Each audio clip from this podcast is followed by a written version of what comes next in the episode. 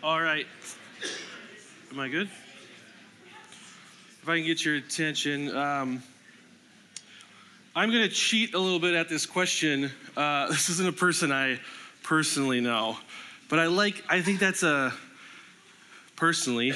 I like that question better when I'm meeting someone to ask someone they admire because we all people always say like Abraham Lincoln. That's cool, but do you know someone that you admire? Not not that none of you know Abraham Lincoln. I don't know that, but. Uh, I think that's interesting. I, would like to share about a person I admire, admire, and has become someone in our household that we admire um, that I had never personally met, but uh, has personally really inspired me and encouraged me. Uh, she was born a slave in 1820. At age five or six, she began to work as a house servant, and seven years later, she began to work in the fields. While she was still in her early teens, she suffered an injury that would follow her the rest of her life. What happened was somebody um, was about to hurt another slave, and she decided to step in the way, and they, they threw a weight, uh, something heavy, at this person, and it missed them and hit her in the head. The rest of her life, she actually suffered uh, serious uh issues of headaches often, and also would uh, become kind of dizzy and fall asleep, fall into a deep sleep. Um, she eventually escaped.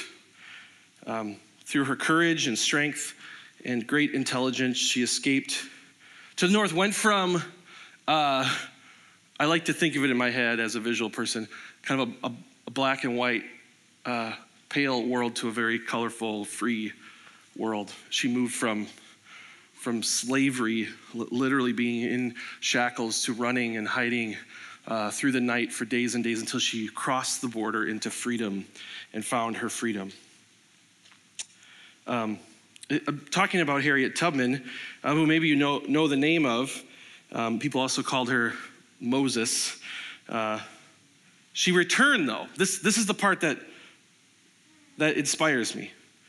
She found freedom. She went to, to freedom and could have just kept going and hid somewhere and got a new name, but she actually took steps to walk back into the South. Actually, they think um, probably about 19 times. Today, we want to highlight, we've been highlighting uh, our heroes, Black History, and today Harriet Tubman, she uh, went back again and again and again. She devised clever techniques uh, that were always successful. She um, figured out that uh, they didn't publish which slaves had escaped until Monday morning. So she would uh, often uh, grab people on Saturday morning so that they had a two day head start before people knew they were had escaped. She would carry uh, certain things with her to help soothe babies so that the babies that were with them would never cry. Whatever that is, she should, they should sell. I would guess she'd make a lot of money. Um, and uh, one of the interesting things, um, I often think of her as a sweet woman who probably like held babies and gathered them. She was pretty tough. She actually carried a gun with her so that she could threaten those people who wanted to turn back and go back when it got really hard and scary. There's a there's a case someone reported that uh, a man said, "I'm too tired. I'm to go back. This isn't worth it." And she pulled out her pistol and said, "You can be free today, or you can die." Uh, and he chose to be free. Amazingly. I love this. I mean, can you picture this amazing woman? She had no problem moving back into the world uh, of slavery in order to get more slaves. In fact, she would, um, she would often, if she was caught, someone said, "What are you doing here?" She would just say, well, "I'm a, I'm a dumb slave," and they'd say, "Oh, of course you can't, you can't possibly be smart enough to like be plotting to rescue all these people. And she would spend even days sometimes working on farms with people so that they thought she was one of them, and then she would rescue them. She's, she's most well known as her work, for her work on the Underground Railroad, one of the most famous conductors of the railroad. During her 10 year span, she rescued, she went on 19 trips and escorted over 300 people to freedom. And as, as Frederick Douglass, another abolitionist once pointed out, in all of her journeys, she never once lost a passenger. This is how she got the name Moses, as the one who went and helped rescue people from slavery. Her friends and fellow abolitionists claim that her source of strength came from her faith in God that she often talked about. Uh, when, when asked about that, she would often say, I always told God I'm going to hold steady on you, and you've got to see me through. She said, It wasn't me, it was the Lord. I always told him, I trust you, and I expect you to lead me. And he did. Uh, I highlight Harriet Tubman today because we're in a series, and I think her story highlights exactly what we're going to look at um, today. What does it look like to be people who are sent back into a world to help people find freedom? Uh, this is our last week of this series. We're in a series we're calling Love Thy Neighbor, uh, thinking about what it looks like to, to love people well in, in what we're saying is a turbulent time. So, a time especially as elections come up, and if you're on social media at all, you see uh, how polarizing things can be, or even just having a conversation with a friend sometimes isn't a conversation.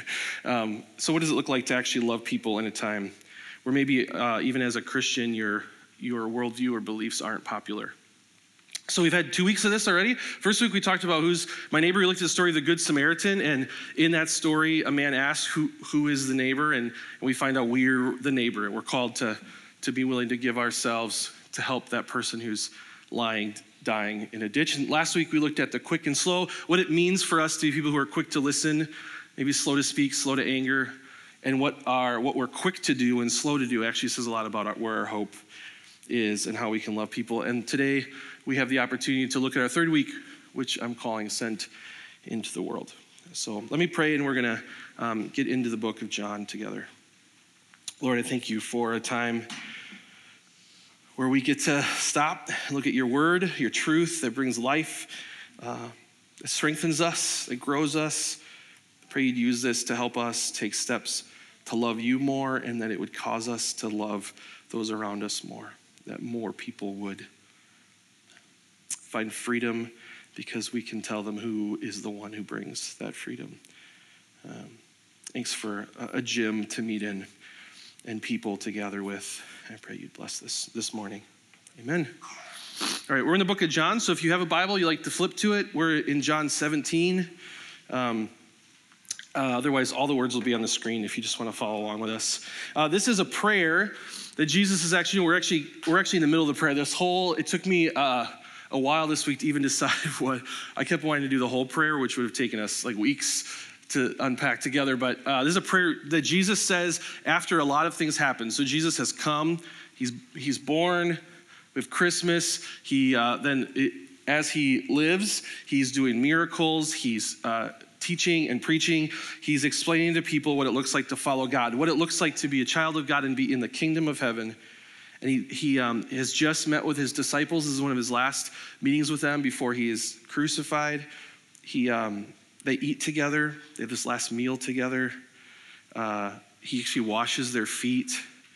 Uh, if you're familiar with, with the Bible, that's a, a, well known story. He washes their feet. They argue with him, like, why would you wash our feet? And he's showing them this uh, amazing attitude and life of servanthood. And then he's explaining to them what's coming next. He's about to go on a cross and die so that they wouldn't have to die. And then he actually stops and prays uh, which is amazing. That he stops and, and prays this long prayer for his disciples and actually for us. He prays for them and then actually says, and all those who are to come, I'm going to pray for, for you. And that's what we're just going to look at today as we think about what it means to be um, sent. So let's read this passage. Um, you can follow along with me. I'm coming to you, but I say these things while I'm still in the world, so that they may have the full measure of my joy with them. I have given them your word it's his disciples, and the world has hated them. For they're not of the world anymore, any more than I am of the world. My prayer is not that you take them out of the world, but that you protect them from the evil one. They're not of the world, even as I am not of it. Sanctify them by the truth. Your word is truth. As you sent me into the world, I have sent them into the world. For them I sanctify myself, that they may too be truly sanctified. Let's just take a few minutes to walk through this. Uh, maybe look at some of these words that are being said. This word, this uh, word "world" is being said a lot. And what is Jesus um, saying here as he prays to the Father?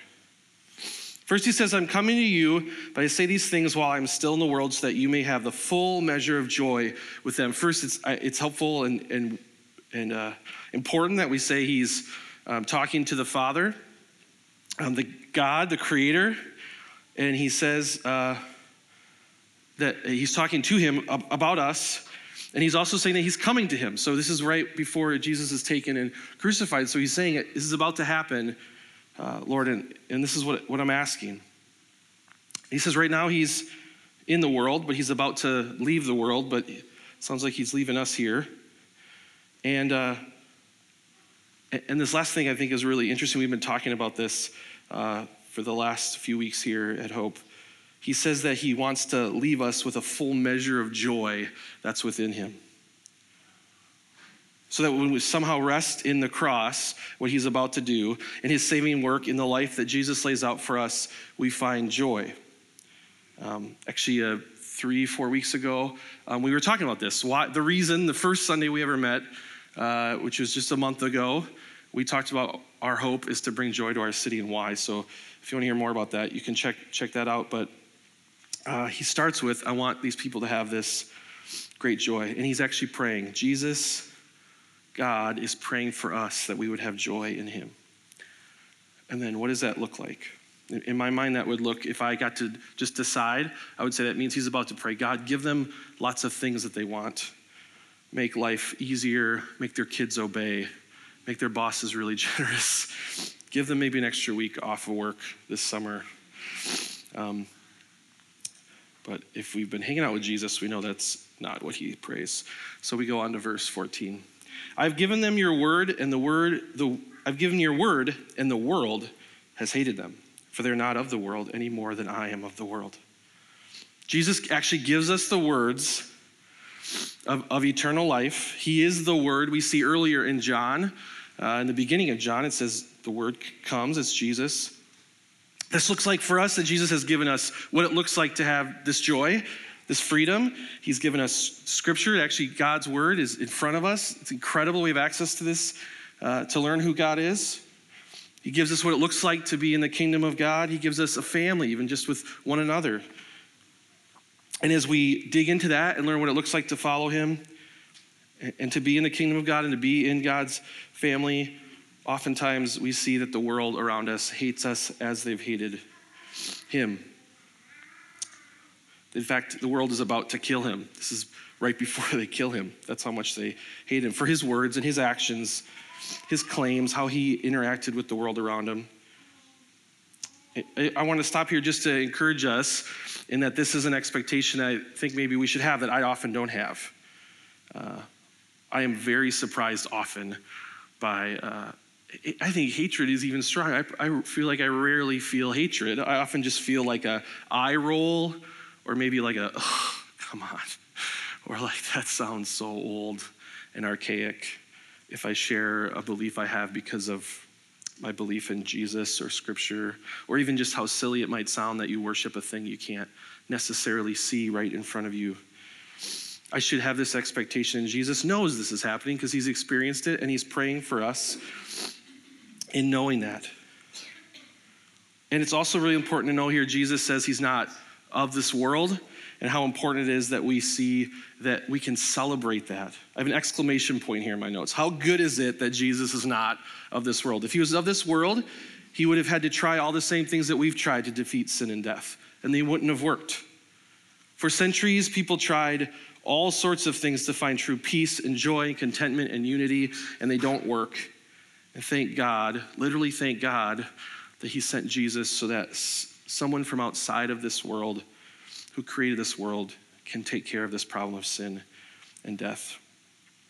We might see glimpses of eternity and goodness, but we often uh, it falls short. And so, thank God Jesus came from outside this world to help save this world. All right, we keep moving. Verse 15. My prayer is not that you take them out of the world, but that you protect them from the evil one. They're not of the world, even as I am not of it. Jesus adds this disclaimer I'm asking you, he adds this, this, this little note here because we could start thinking Jesus wants to take away maybe our suffering or our hard days or uh, how, how rough it is sometimes or how much we just feel brokenness around us. He's not asking God to take suffering away. He doesn't say, I'm going to leave them and leave them in the world, and then I want you to make it really nice for them until I come back. Could you just like, could you build them like some a resort they could all hang out at? Maybe like just unlimited, you know, some kind of all-inclusive deal for those who follow me. Instead, he makes it, he knows we're going to suffer. He says, please don't take them out of this world. There's a reason he needs us in this world, but he does say, please protect them protect them from the evil one. Knowing that he's experienced this and knows the truth that there is an evil one. There is someone who doesn't want us. In the same way, a God who wants us to have joy and love and peace, there's a one who doesn't want that.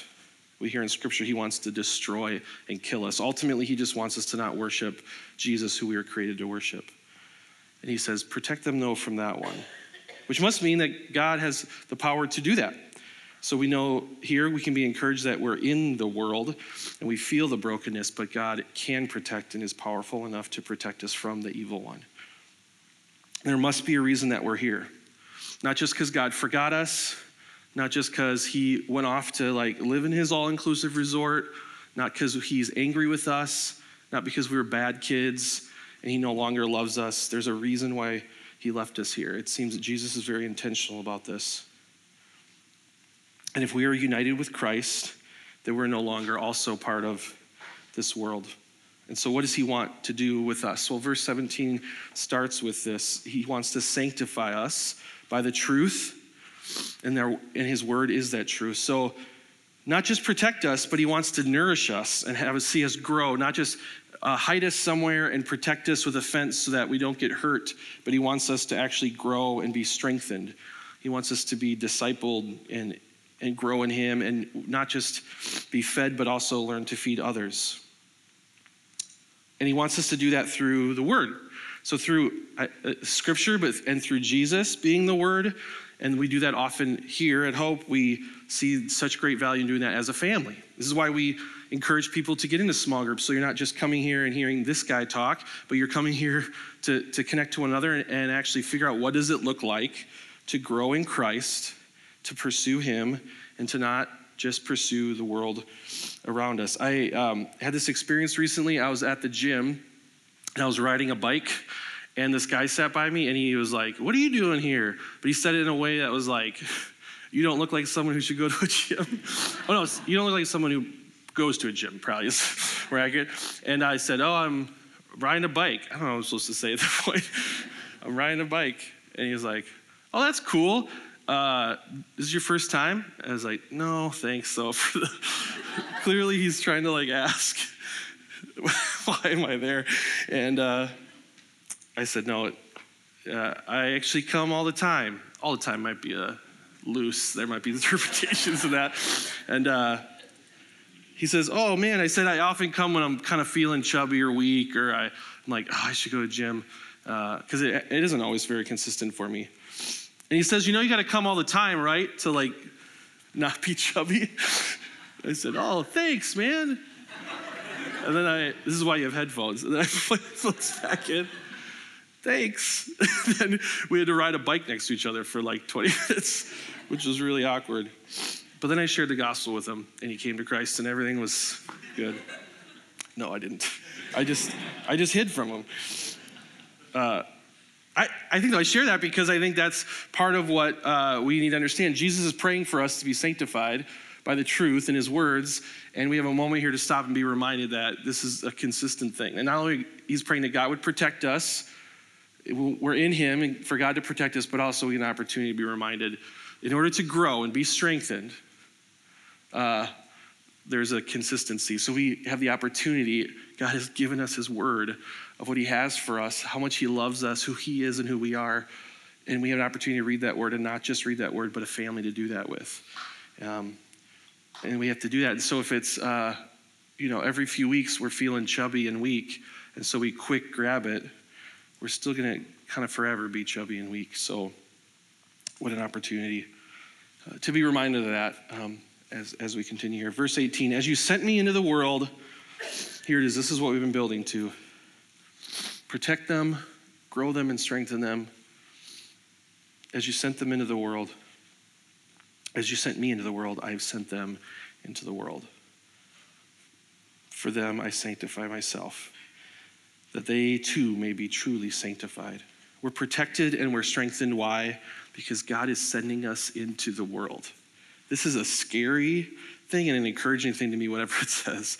When Jesus says, like I did, you get to go do. Because I think, I'm not you, I'm not Jesus. Um, but we can't forget that he, he has said that we are in him, though. And so we get to be like Jesus and be sent into the world. We get to have found a way to escape slavery and found freedom. And now he's saying, Great, turn around and get back in there because it's time to help more people find freedom. We get to free the slaves in him. We get to love and serve and push back the kingdom of darkness and bring joy to people because we don't just sit protected in our freedom, but get to move back and be dangerous for the kingdom not because we're awesome, but because we're united with Christ who is awesome. We see this in other parts uh, of Scripture as we think about being strengthened and sanctified. We see this in Romans 12. Do not conform to the pattern of this world, but be transformed by the renewing of your mind. So here's this world, uh, these, these two things again, right? The world and God's kingdom. So let's not be conformed by the things all around us, Let's be transformed by the renewing of our mind. And so, what does that look like? Where am I exercising? What's actually strengthening me? Is it that of, of God or that not of God in this world around us? Also, we hear um, this great language of rescue in Galatians 4. So, also, when we were under, um, underage, we were in slavery under the elemental spirit forces of the world. So, here's this we are enslaved to the forces of this world who call out to us to pursue comfort and safety and freedom in things that don't end up bringing us comfort or safety or freedom. But when the time, when the set time had fully come, we're stuck in that. Something's about to happen when the time had come. God sent his son, born of a woman, born under the law, to redeem those under the law, that we might receive adoption to sonship. Because you are his sons, God sent the spirit of his son into our hearts, the spirit who calls out, Abba, Father. We're, we're enslaved, and God does something about it. He sends his son to redeem us, to rescue us, and not just, you're now free, go. He actually adopts us. He, he frees us. We cross the line into the north to freedom, and he doesn't say, Well, good luck. Now you're free. I did what I could do. He says, Now um, we're going we're gonna write up the paperwork. You're now my kids. You're now adopted into my family. And we say, You are our Father, Abba, Father. So we know this truth in verse 7. So you are no longer a slave, but you're God's children. And since you're his children, God has made you also heirs. So this kingdom we desire, that's not of the kingdom we're in, that brings peace and joy and contentment, that does satisfy our comfort and our peace our safety and the power we desire in Christ. He frees us to that, and then he says, You're in my family now, and you're heirs to the kingdom. It seems insane. The world enslaves us to these things, and God has freed us to these things. And so I get to this phrase that um, is kind of the where this all started. When we're processing what we want to talk about this week, um, this phrase comes up. Uh, in the world, but not of it. This is a common phrase we hear in the church. Uh, we need to be in the world, but not of it. This phrase really isn't actually in scripture, like the phrase in the world and not of it. And this phrase for me, uh, part of my story, uh, has not always been real helpful for me to have the desire to be free and then go help others become free. This, this phrase for me speaks more of uh, I'm in this world, but I'm not of this world. And so it seeks more of a protect myself. I would only pray the prayer of protection from the evil one, and I would hide. And so this the, the wording of this might be more helpful. For me, has been helpful to say, I'm not of this world, but I'm sent into this world. I'm now no longer from this world. I now am in this new kingdom of freedom, but that kingdom, the family business is that we're sent back into it to help more people be free. So I want to explain uh, uh, hopefully quickly something that's been really helpful to me when thinking about this. What does it look like then to be sent in to the world? Um, and so, uh, first, I want to just unpack this real quick. A few weeks ago, we talked about this. We'll talk about this all the time. These are kind of the four big acts that we see in uh, in Scripture. Uh, the big movements, and these also help balance, I think, our view of what it looks like to be in the world. And, and all sorts of scripture, it helps us to think of all of these, uh, the whole story and not just a part of the story. So we see creation that we believe God created the world, that He created all things, and they were really good. And there was a time where things were just right, were good, the thing we, we long for. And then in that, uh, God's people decided to become disobedient and not do as God called them to think maybe they could be God, maybe they could know more than God. And so there's something we call the fall where things break. And this is where, this is the thing we feel often and see around us. Stuff doesn't seem to be right. Thankfully, our God is good and He loves us and He lavishes that love on us by rescuing us, by sending Jesus uh, to come, show us what it looks like to be in the kingdom, teach us, uh, do miracles, and actually eventually He's willing to die on a cross to pay for that disobedience that happened way back in creation so that we too could have life in Him. And then we have freedom. We can be rescued into um, freedom, into His kingdom. There's redemption. And then lastly, the thing we look forward to is the one day when there's restoration, when all those things are right, when, when the creation that was in a garden uh, that we long for happens again, but now in this great city in restoration and things are made right. In fact, it says there will be no longer suffering. I don't, I don't even know what that's going to be like. I, I can guess what would it be like to not suffer, but I don't think I can even fully understand it because I have like a broken brain uh, that doesn't fully understand how good that will be, a thing we desire. And so um, Tim Keller makes this, when he, he, talks about engaging our culture, being sent into our culture, he gives uh, four categories to ways we tend to want to go when it thinks about engaging culture and encourages us to get a balance of those. And that's what I want to help us with. This, uh, uh, we're switching a little gears and a little bit more class. We're almost like in a class for a few minutes here. Hold on, I promise you, there won't be math. I know it looks like a graph. There's no math. And if you like math, maybe there will be math. You got to hold on and see. There's to be some math. So I'm to put these things on the graph in this way. the top, we see creation, and the bottom, the fall. On the right, we see rescue, redemption, and restoration on the left side. We look forward to this thing that's coming. In this graph, I want to look at kind of the four quadrants of what are the ways we could go as we see the world. If we if we emphasize just maybe two of these things, or one of these things, we could uh, engage our culture in a certain way around us. The other ways uh, that he actually puts them, not with those things, He's, he talks about we really uh, lean heavy into common grace, which is what just the idea that God has blessed um, uh, all of us with grace, right? Just the fact that everyone, whether or not they're they're in God's family or not, are blessed with breath and life and good things around us. And so, if we emphasize there's a lot of those, and actually uh, uh, uh, we see a lot of that, or maybe we see little common grace. We really don't see a lot of things that aren't evil around us, except if we're in God's family. And then, and then the other spectrum is just how much we are active in influencing culture, how much we're trying to redeem, uh, rescue culture, and how much we kind of hold back and say, you know what, uh, this is. And the reason we have those in those places is because we would see a lot of creation still existing within, uh, around us we see God's creation and the goodness around us, and we and we maybe don't see as much of the bad. And and this would be we see a lot of the evil and brokenness, and it's really kind of hard sometimes to see the, the creation. And this and this spectrum would be this way because we'd see our role as being ones that come and redeem and rescue, as Christ said, or we just see someday God will come and take care of it. And let's hold on until that happens. So there's good things in all of these. We're going to start uh, in the bottom right corner here. Uh, these are big, cool names, so we'll feel smart today. Uh, the first one he calls in the corner here is a transformationist. Um, and I've gotten some great language here from a guy named Anthony Burgess who uh, wrote about this in ways to help teach complex things to, to me. And so I'm going to use some of it that's really helped me. So, what he says is uh, this person is one that emphasizes the fall. They see a lot of evil and they see a lot of brokenness. And they say, mostly the world around them can be pretty broken.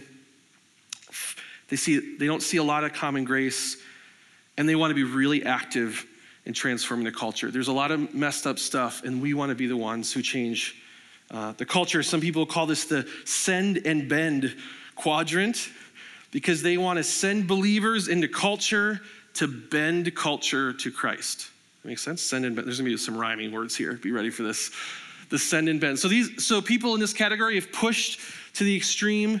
Um, uh, they would they would say we need to move into culture because it's really messed up, and we need to change it to Christ, which uh, in the right proportion is really helpful.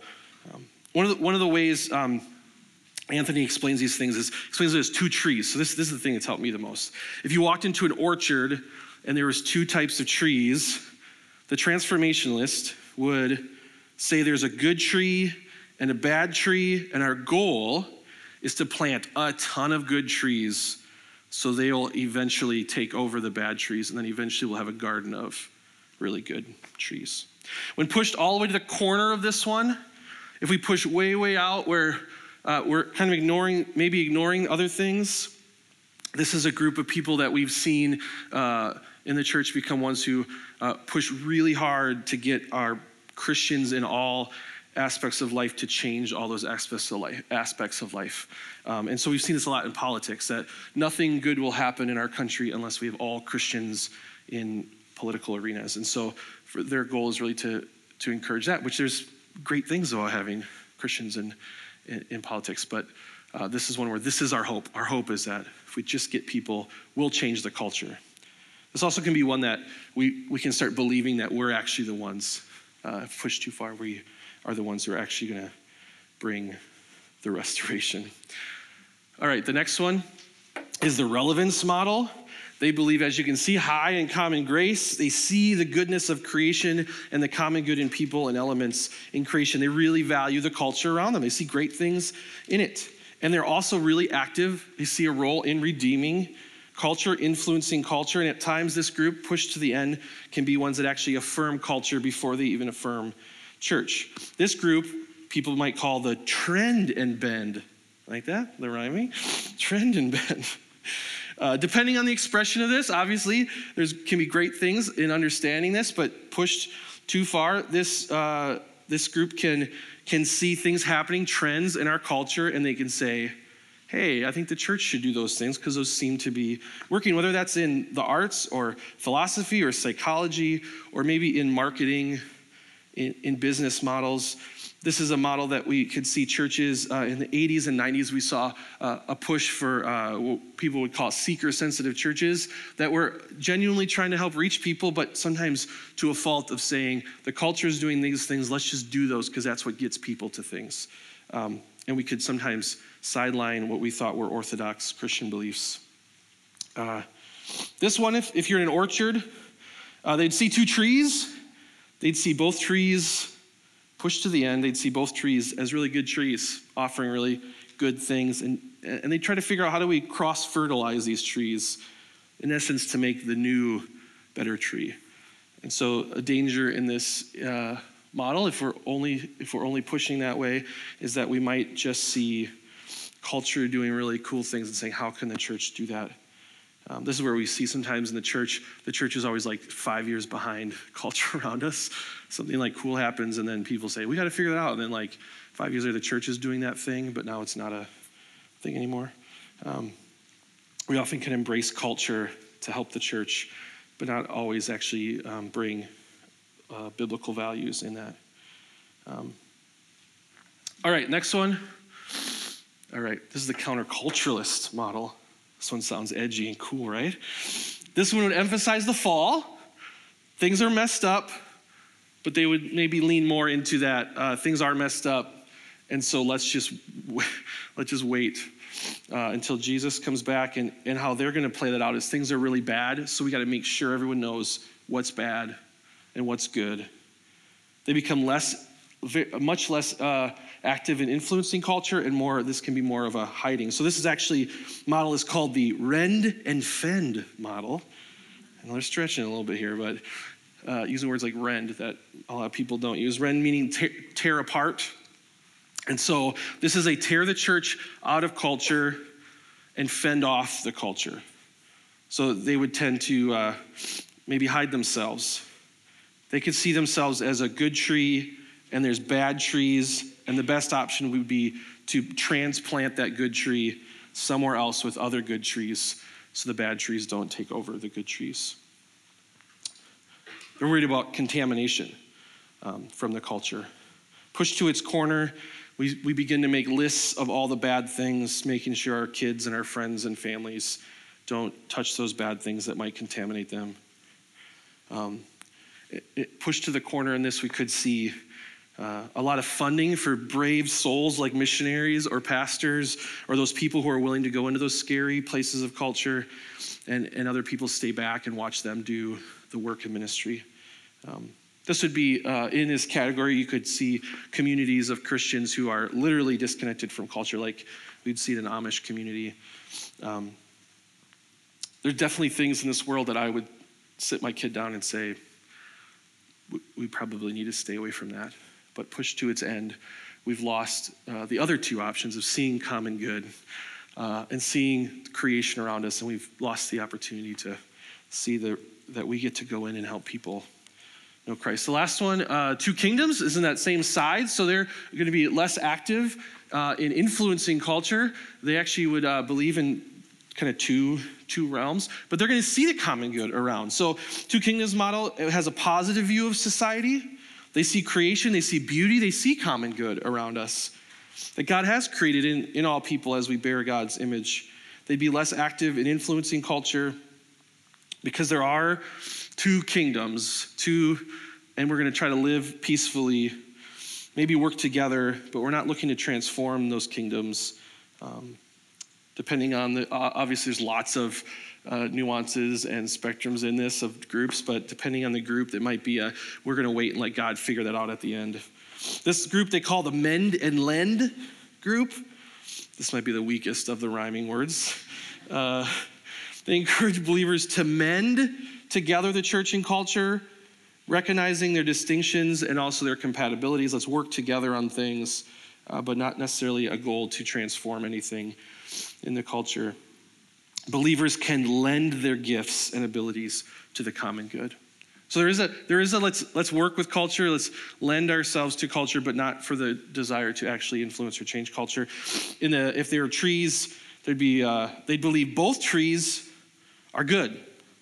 The goal then is to cu- cultivate both types of trees alongside each other. Can we help culture grow in, in the good things it's doing as well as we're growing in our our things, but not necessarily a, a connection there. Um, yeah, push to the corner, there could be an element of uh, we'll continue to, to rest in Christ and they'll keep doing good things, and we can see how that plays out in the end. So I share those. Thank you for sitting through those. These have been really helpful for me uh, because I find myself, depending on the day, in, in different quadrants actually depending on the hour different quadrants. Whatever I just listen to, if I watch the news, I tend to fall down here in the bottom part because a few minutes of the news causes me to forget there's any good in the world. Um, not because the news is so bad, the actual news is so bad, right? Uh, the content. So I can start believing this, and then I can start getting into like, well, either I gotta hide from this, or I gotta, my goal is to get in there and change all of this. And the same thing, if I go on a hike in the woods, I think, man, the creation is so good. Everything is so good around me. This is, I don't even know. I think God has already maybe redeemed all things because these trees are so nice. Just people, when I run into people, is when I remember there's still evil. And so our goal is, Tim Keller would say, and I think is helpful, is to think how do we find ourselves in this place? Slowly moving around into different quadrants at different times, depending on the situation we're even in, depending on how our job is looking and how our family is, maybe even just how we are doing at the time. Not saying one of these is the right way, but saying, what if it looks like we balance the arc of Scripture and what all Scripture is? What if we look at, and we say, what if it looks like I live a life where I'm aware of creation and the good things God has created? I'm aware of, of brokenness and the fall and evil. I'm aware that God has come to redeem and rescue me and sent me into the world to help rescue others. But I'm also aware that one day He'll make things right, and I'm never going to be the one that fully redeem all things. There's this balance, that there is this goodness, and there is this evil and brokenness, and there is redemption and a restoration. And at the end, all of this, we have to dwell in Jesus. He's the one who creates all things, and we can celebrate him in that. He's the one who's come, experienced evil, been killed by it, and has redeemed us from it. He's the one that's more powerful than that. And he's the one that one day will come back and restore all things. And so, how do we become people who rest in him, which causes us in each situation to do this? And so you say, that sounds impossible. How do I know when? How do I know how to do that? Maybe I have some friends who will help me do that. This seems, Drew, you've just complicated this more for me. It would have been nice just to, to do what I do. And then I, and then I hold up people like Harriet Tubman and say, this woman did these incredible things. Uh, and so, and, and we hear things from her like, I've always told God I'm going to hold steady on him, and you've got to see me through. And you say, How? how I can't do that. I'm not going to rescue people. I, don't, I'm not the person who takes the risks like that. And I want to remind us uh, as, we, as we end here of the story of uh, another Moses, the one she is named after, in Exodus when he is first called to this same thing. So, this is from Exodus, where God comes to Moses. God's people are enslaved by the Egyptians, and God comes to Moses in a burning bush, and he says this The Lord said, I have indeed seen the misery of my people in Egypt. I've heard them crying out because they're slave drivers, and I'm concerned about their suffering. I could just hear God's concerned about our suffering. So I've come down to rescue them from the hand of the Egyptians and to bring them out of the land into a land, uh, into a good and spacious land, a land flowing with milk and honey the home of the Canaanites, the Hittites, the Amorites, Perizzites, the uh, Hivites, the Jebusites. Okay. And now the cry of the Israelites has reached me, and I have seen the way of the Egyptians are oppressing them.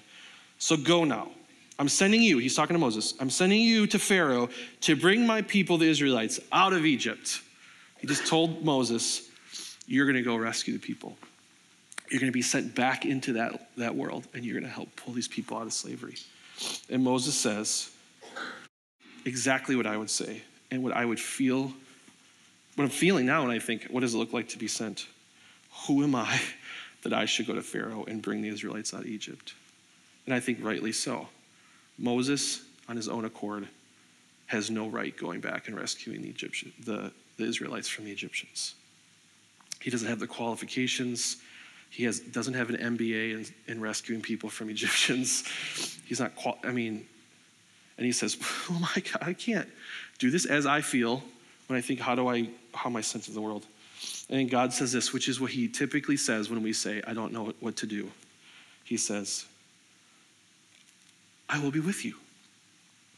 And this will be the sign to you that it is I who have sent you. When you have brought the people out of Egypt, you will worship God on the mountain.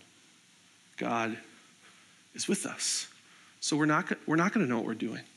We're not going to know what we're doing when we're in our office. We're not going to know what we're doing when I'm sitting with my kid and I don't know how to best engage my child being sent into their life. But we know that God is with us. It can help us know how we should emphasize creation or, the fall or restoration. Or is this a moment I just need to encourage someone that one day you know there won't be suffering? That God is with us, that the true emancipator, the true abolitionist of our soul is Jesus, and we get to rest in him and point people to him. And so we get the opportunity to share this great truth. So you are no longer slaves, but you're God's children. And since you're his children, God has also made you heirs. And so, friends, we are not of this world if we are in Christ, but we get to be sent in this world, which is good news because um, we get to see others free from sin and, and have great full measure of joy in that. So, as we transition to a time um, of worship and reflection, I want to share a few questions that I think are helpful in this time. We're going to have the, the band come up and we're going to respond in a few different ways. And I think there's some questions that we can, can think about this week and maybe right now for the next few minutes as we worship together. Who do you, who, uh, how do you feel about the world around you? Is there hope for it? And what is that hope? Asking the question, where's my hope? But also, when I look around and I'm discouraged, uh, what is the hope that I'm proclaiming? Is your worship of Jesus the motivator for your engagement in culture? Maybe first you need to think is Jesus uh, someone I want to know? Do I believe he's uh, my Savior? Is he my Lord? And if not, what are the motives for you engaging people around you or maybe not engaging? For me, it's often not engaging. Why am I not engaging? Um, it's not a motivation out of loving Jesus. What model of culture engagement do you tend to follow? Out of those four, is there one that kind of connects to you? think that's the one I either maybe I grew up in or I naturally tend to go to? Do you know who is still enslaved? Uh, who do you know who is still enslaved by sin and death and needs to know there's freedom? Um, and that might be beginning with a prayer and asking God, I, I need you with me with this person. Um, they're enslaved, and I want them to know there's freedom. We're going to uh, take an opportunity then to respond. These questions are in your uh, handout if you have one of these. If that's something you want to respond to, or maybe later this week, think about those. We're going to respond in a few ways. First is communion. Um, in the back of the room, there's two tables. There's uh, one back in this corner and this corner that have uh, bread and wine. We're going to celebrate uh, that Jesus did die and, and did raise from the dead so that we would have life in him. So please feel free right away to go take communion and, and uh, reflect in that way. Also, there'll be opportunity to be prayed for at those tables. There'll be people there who will pray for you. You could just say your name. You could just say, uh, or not, you don't say your name. You can just say, pray for me. Or you can just look at them like with the right eyes, like, and they'll go, oh, you need prayer. And they'll, they'll pray for you. Um, or you can share with you them, this thing's going on, I need prayer. We, we love to pray for people. Um, we also will be singing there, then the band will be leading us in a time to confess and just remind ourselves of how good God is. And also the opportunity to give, respond by giving. There's an offering uh, uh, opportunity in the back. Here also, you can go online to, to give. Um, so let's respond to this good news that Christ has rescued us, and let's start by uh, praying. Lord, you're good to us, and we are thankful for you and that you've rescued us. And I pray that you would uh, work in our hearts, that we would want to love you more, uh, and also then out of that would want to be sent into the world to love those around us and proclaim the good freedom that there is, recognizing uh, the goodness around us and also recognizing the brokenness. That would be those who engage well in that. You're really good. I pray in the next few minutes we would uh, be encouraged by you uh, as we proclaim these truths about you. Amen.